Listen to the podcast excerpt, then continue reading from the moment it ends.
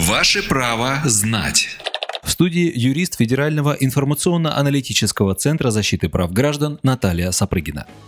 Наталья, правда ли, что теперь жители эм ка дэ могут проводить общие собрания собственников в режиме онлайн?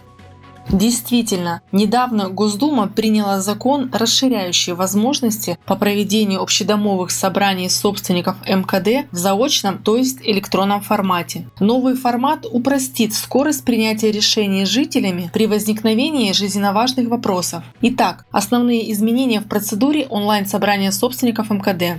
Уже первое собрание в эм ка дэ можно будет провести в онлайн-режиме по инициативе собственников. Голосовать можно будет не только через ГИС жэ ка ха или официальные информационные системы региональных органов власти, но и через коммерческие информационные системы по выбору собственников эм ка дэ. Срок онлайн-голосования увеличился от недели до трех месяцев.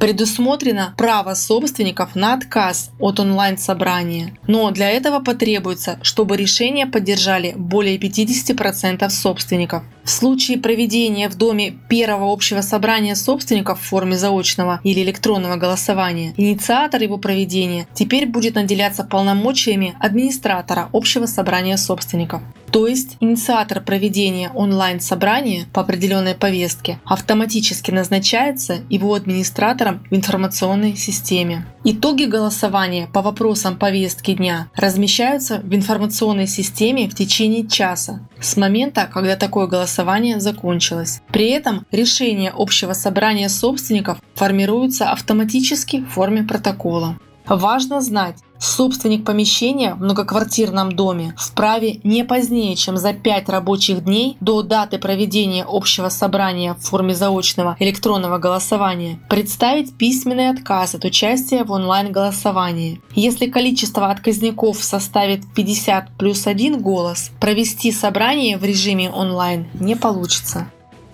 Правовую справку дала юрист Федерального информационно-аналитического центра защиты прав граждан Наталья Сапрыгина. Ваше право знать.